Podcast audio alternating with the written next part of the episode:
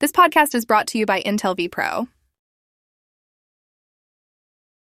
On the day that Hans von Ohain died, him and his neighbor, Eric Rossiter, decided to go play golf, as they frequently did together. They were neighbors and really close friends. Trisha Thadani is a technology reporter at The Post.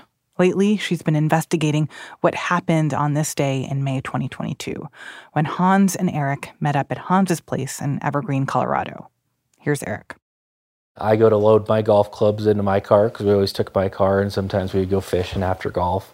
And he goes, well, you want to take the Tesla? Hans had, over the last couple of months, he had gotten this new feature on his car, on his Tesla, called Full Self-Driving, and he was excited to show it off to Eric. On the way to the golf course, Eric had told us that repeatedly the car was veering off the road. Hans had to constantly fix it. And so it was kind of like, my trust is in this vehicle and Hans, and he trusts this car with his kid and his wife. And so I was just along for the ride. So they went to the golf course, and over the course of 21 holes of golf, they were drinking, they were having a great time. Apparently, Hans had one of the best rounds of golf that he had ever had that day. An investigation would later show that both of them were legally intoxicated by the end of the day. Eric told us that Hans seemed completely composed when he got behind the wheel. And then we made our way back up the canyon. I was definitely in no condition to drive. So, the memory's a little fuzzy, I guess. I remember music was playing, we were talking about fishing. And I was kind of just, tuned out to the side. And I remember him go, oh, and then we hit the tree. The car suddenly exploded. As I'm kind of like looking up, I see the front of the car is just engulfed in flames. I look over, I'm like, Hans, and then he was knocked out at this time. And I said, we got to get out. Eric was able to get out of the car, but Hans was unfortunately trapped. And so when Eric, he tried running around to the driver's side to pull his friend out, but there was a fallen tree that had blocked the door. So unfortunately, he wasn't able to get Hans out. One of the most striking things that we had gotten from this huge public records request that we did with the Colorado State Patrol first was dash cam footage of the police responding to the crash that night. It sounds like it's a vehicle fully engulfed with one and trapped. They're asking for any assistance.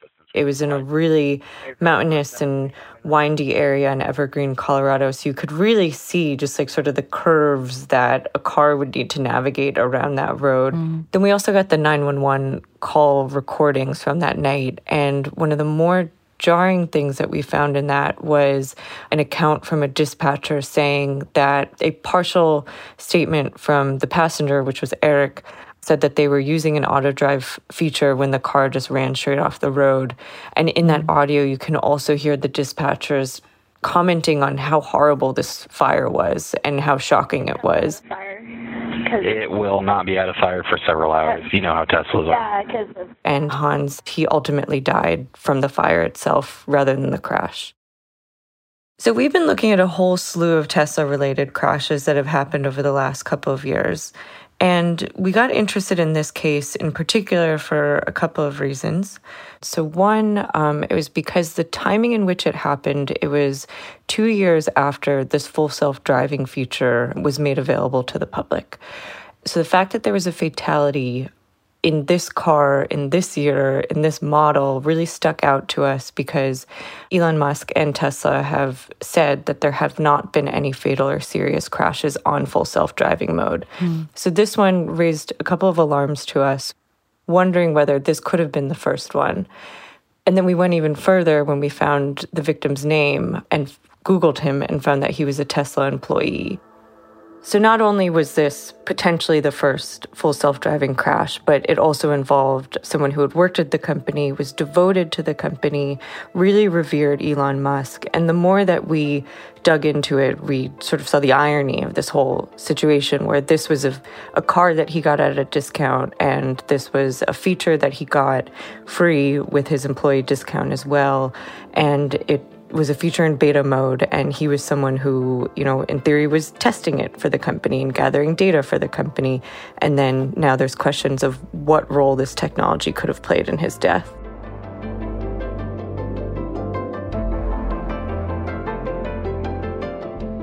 From the newsroom of The Washington Post, this is Post Reports. I'm Martine Powers. It's Wednesday, February 21st. Today, as automakers race toward a driverless future, I talk with Trisha about the questions that this car crash raises about new self-driving technology on the road now.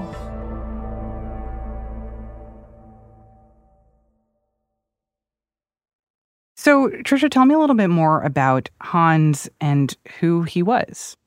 So, Hans von Ohain, he was a husband, and he was also a new father. Him and his wife, Nora Bass, had just had their first kid a couple months before his death. He was someone who, as Nora had described, was just so interested in what she said is brilliant minds.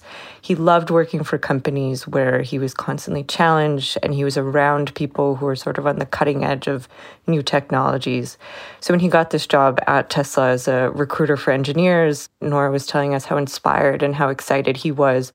To be able to work under such an influential company, an influential name, an influential person, why wouldn't you want to be a part of that? Be a part of something that's moving forward. What had excited him the most was this idea that Tesla was pioneering the country's shift to electric vehicles, to automated vehicles. And she said that they believed in the company so much and had loved the company so much that they wanted to support it. So much so that we were willing to support the company that supported us by buying their automobile. And it was supposed to be safe. We wanted to take our baby home in a brand new car that is claimed to be the safest on the road. And Hans, when he realized that he could get this full self-driving for free, Nora said he was just thrilled at that prospect, because it was then a $10,000 feature that they wouldn't have been able to afford otherwise. And what were his feelings about driving this car and using the self-driving technology that came with it? So he really believed in it despite its flaws. You know, according to Nora, whenever they used it, I mean, she refused to use it because she thought it was so glitchy and so stressful, and just that idea of technology driving her when she could just do it herself, like she wasn't down for that. Mm-hmm. But when the car would glitch when Hans was driving, the way Nora described it is he would often be like, well, that just comes with the territory of new technology. Like, we are helping train this. Like, the technology needs data, and it needs users like us who sort of believe in it and are willing to take it for what it is now and help it learn. And when we talk about the self-driving technology that's in this car, or full self-driving mode, what exactly does that mean? So it does not mean what its name suggests that it is. So you hear the term full self-driving and you think that this is a car where you can fall asleep, you can be on your phone, and you can let go of the wheel. Yeah, you can wake up at your destination and get there safely without having to do anything. Mm-hmm. That's absolutely not what this technology is. With this technology, you still need to be fully alert behind the wheel. And in Tesla's owner manuals, they constantly warn that the driver is ultimately the one who's in control here. Regardless of how they lay it out in their owner's manuals and warning statements, at the end of the day, the name is what is giving people what experts have called like a false sense of complacency. The second you put the Tesla in a full self-driving mode, it is such a false sense of security, and it makes your reaction times naturally slower. And then you get into cases such as this one, where alcohol is involved, and we can't know exactly what was going through Hans's mind when he decided to get behind the wheel after having however many drinks that he did.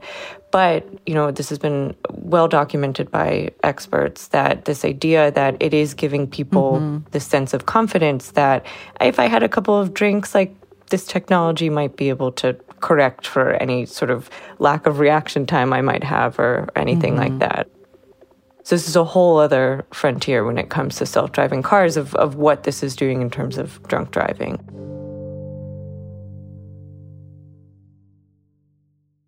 So it seems like the question that's at the heart of this story is whether and to what extent did this technology play a role in the crash that happened and killed von Ohain. So talk to me about the efforts that were made to piece together the circumstances of this crash and how authorities tried to figure out what actually took place. So we were really running up into a lot of barriers in this entire case. So we initially found this case on a federal database of so-called advanced driver assistance system-related crashes. So that means manufacturers like Tesla, when there's a crash where this kind of technology is suspected to be involved within 30 seconds of the crash, they have to report it to federal authorities. We learned that Tesla had reported this to authorities after receiving a complaint from an unspecified source about the technology potentially playing a role. So initially, by virtue of this being on the database, we had a suspicion that there was potentially some kind of system on, but still we didn't know exactly which one was on because federal authorities allow Tesla to redact that kind of specific information. And on top of it, the company said that they didn't have any data from this crash because of the fire and because of the remote location where it occurred. So then we had to work backwards from there. We have accounts from Nora of how frequently he used this full self-driving software, which was backed up from a purchase order agreement that we had seen that he had received it from Tesla, that proved it was on his car. So that was step one for us. Step two was then also trying to figure out, was it engaged at this time of the crash? Now, the issue is that the only person who could definitively tell us whether it was actually on was Tesla. And what did they say when you asked them? So, well, they never respond to us. They don't engage with reporters. They don't have a PR department. But, you know, we still, every time we write a story, including this one, we tried to go to them for comment. So over the course of 2 weeks, we had sent them a really detailed list of questions, and we sent them follow-ups and deadlines asking them to respond. And we heard nothing from them. And on our stories, it has now been a pattern that we don't hear from them before the story publishes, despite going to them for comment. But what they will do is respond publicly on X afterwards. So the day after the story published, Elon Musk tweeted in reply to a blog post that had aggregated our story and said that the car didn't have the full self-driving technology downloaded onto it. So basically, there's two tiers here. So one that we have definitive proof of that his car had the capability for full self-driving, which means it was equipped with the appropriate sensors and the hardware that it needed. But there is also a secondary piece where when someone has that capability, they need to physically download the software. And what Musk is saying is that they don't have proof that Hans took that second step. Now, we have evidence that shows that Hans constantly used the full self-driving software. And that ranges from accounts from Nora, that he always used it. Now, when Elon Musk had said this, along with another executive on Twitter, had doubled down and said that they don't have any record of the technology being on or the software being downloaded on his car. We asked them again for evidence of that and have not heard anything. Then in addition to Musk's tweets, Rohan Patel, the vice president of public policy and business development at Tesla, had also said in a tweet that the complaint that Tesla had to report to federal authorities came from, quote, unverified allegations that were made in a vehicle owner questionnaire that was submitted to the agency, which is basically just a form that allows consumers to submit complaints about safety defects. Again, we asked for more details on where that complaint came from, who would have filled out that vehicle owner questionnaire, and we have not heard anything back from Tesla.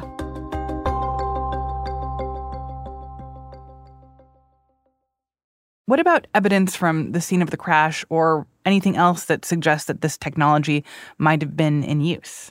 So in the way to the golf course, Eric, the passenger, said that they were using the full self-driving technology and that the car was really struggling to handle the mountain curves. Our secondary source on this was we talked to Colorado State Patrol, who are also investigating whether or not this technology played a role beyond the drunken driving that was also, known to be involved in this case. They ultimately said that the dynamics of the crash do match up with what it would be if some kind of assisted driverless feature was on, among other pieces of evidence. But those were our main ones. Also, you described this crash being intensely fiery and that was part of what led to von Ohain's death. Can you talk about what we know about that fire and how it happened? So something that was really shocking that we learned in this case was that Colorado State Police had concluded that von Ohain actually would have survived the impact of the crash alone, but ultimately it was the fire and the smoke inhalation that had horrifically killed him. What we've also learned about Teslas in the course of this reporting is just the amount of battery power that they have in them. And by virtue of having so much battery power, that's very flammable. A really striking detail is when I'd gone out to the crash scene nearly 2 years after this crash, there were still little battery cells kind of strewn about on the side of the road. So it really shows how many batteries had fallen out of the car during this crash. And Eric had told me that he went there, a couple of days after the crash and was just collecting buckets and buckets of these little battery cells. And, for them to still be here 2 years later was really jarring to see. And what did your reporting tell you about how Tesla responded after this crash and to what extent they investigated the circumstances or tried to, ask these same questions of whether their technology might have caused this? So to our knowledge and from all the reporting that we did, talking to former employees and people who knew Hans and the family, there really was not much engagement from Tesla at all, despite this crash involving one of its own. The day after the crash had happened, Nora's obviously reeling of what had just happened to her family.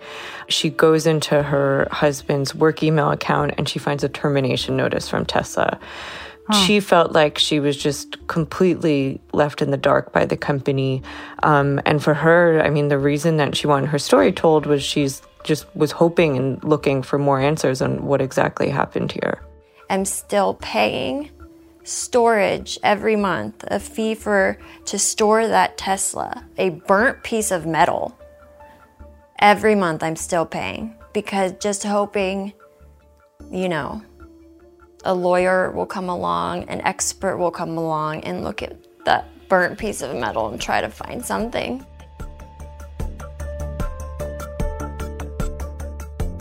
After the break, what this all means when it comes to government oversight of Tesla's self-driving technology. We'll be right back.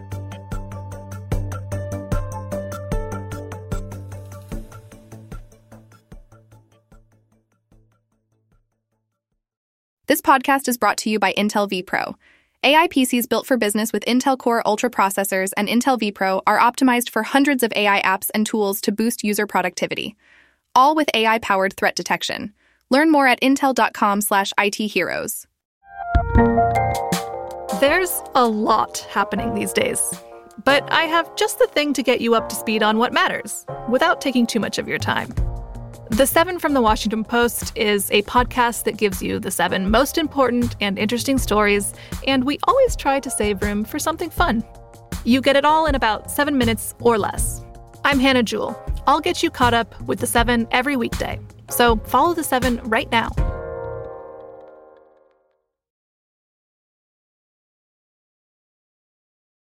I'm also curious if there are other incidents when things like this have happened to Tesla cars that have the same technology. So it's important to make the distinction between Tesla's two main pieces of driver assistance software. So there's Full Self-Driving, which we've been talking about, which allows a car to operate on so-called surface streets. You know, it can respond to traffic lights and stop signs and can be in dense urban areas. And then they have a less sophisticated version called Autopilot, which is only meant for highways. And it's basically just fancy cruise control. And so for both of these, the driver is supposed to still be in control. But again, you have this confusion with the name of it. You have something called Autopilot. You have something called Full Self-Driving. You know, a customer would reasonably sort of be led to think it is more capable than it actually is. So on Autopilot, there have been dozens of fatal and serious crashes linked to that technology. Oh, wow. And, you know, in a lot of these crashes, driver error is involved. You know, there's been some crashes where it has been proven that the driver wasn't looking at the road, or, you know, the driver didn't have their hands on the wheel when they were supposed to, or the driver was intoxicated. And now there have also been a slew of lawsuits that have been brought against the company when it comes to these Autopilot crashes, sort of challenging Tesla's constant defense that, like, well, the driver is the one who's legally supposed to be in control, and we say it in our user manuals and our warning statements. Yeah, to what extent is the government actually looking at this, and what do you know about either how much they've actually investigated this and what they can or will be doing to Tesla to try to get them to take this more seriously? So when it comes to the rules and regulations that govern autonomous vehicles and vehicles with driver assistance technology, right now the regulatory framework is quite thin. So right now, one of the strongest powers that the federal government has is to collect data. But again, those are voluntary data requirements, and they're self-reported. And then on top of it, it's allowed to be heavily redacted.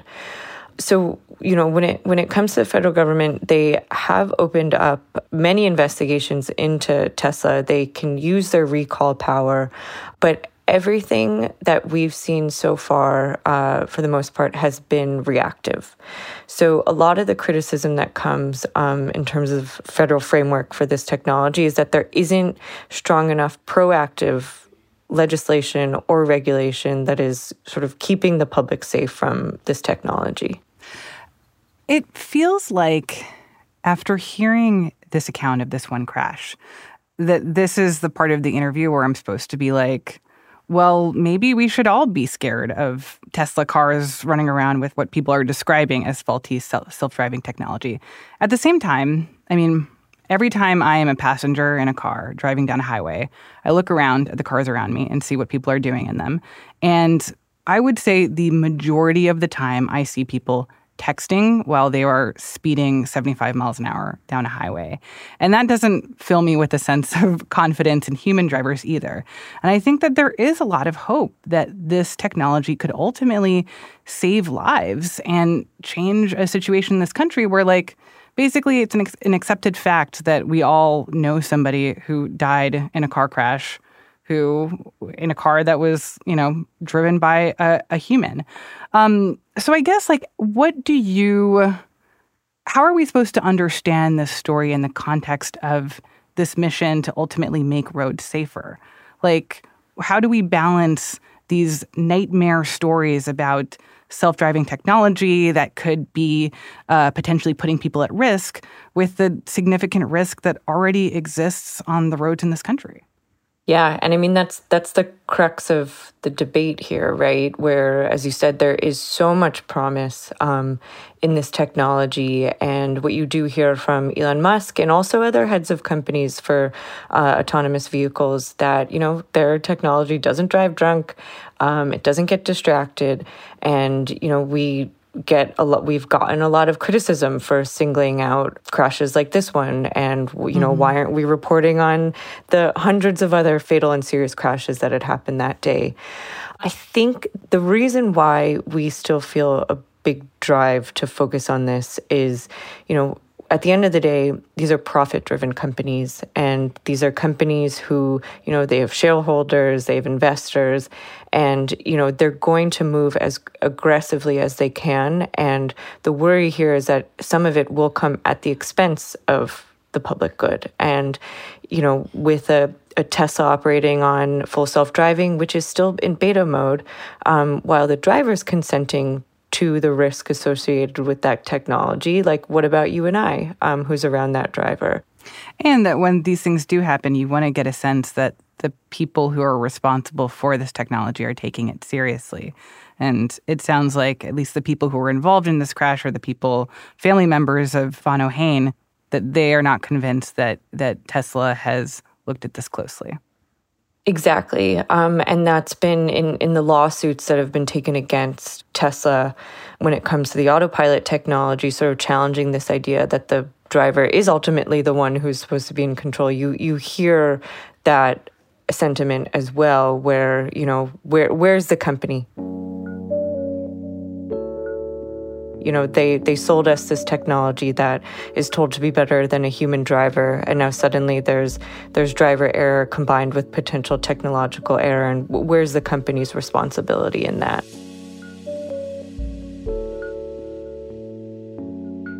Trisha, thank you so much for sharing the story. Appreciate it. Thank you for having me.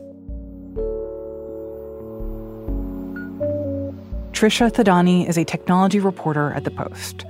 The reporters who worked with her on this investigation include Faiz Siddiqui, Rachel Lerman, and Whitney Shefte. And thank you to video journalist Julia Wall. Before we go, some news from this afternoon. President Biden's brother, James Biden, appeared on Capitol Hill today to testify in the impeachment inquiry being led by House Republicans. This testimony took place behind closed doors, so we couldn't watch. But we do know that Biden's brother is insisting the president never had any involvement or financial interest in his family's business activities. So far, as we've reported, House Republicans have struggled to uncover any firm evidence of wrongdoing by the president.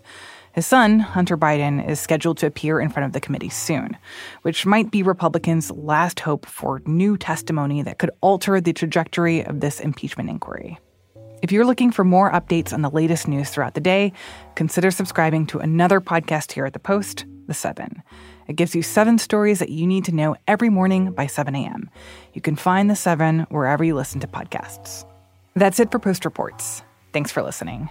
Today's show was produced by Emma Talcoff. It was mixed by Sean Carter and edited by Monica Campbell. Thank you to Maggie Penman. I'm Martine Powers. We'll be back tomorrow with more stories from The Washington Post.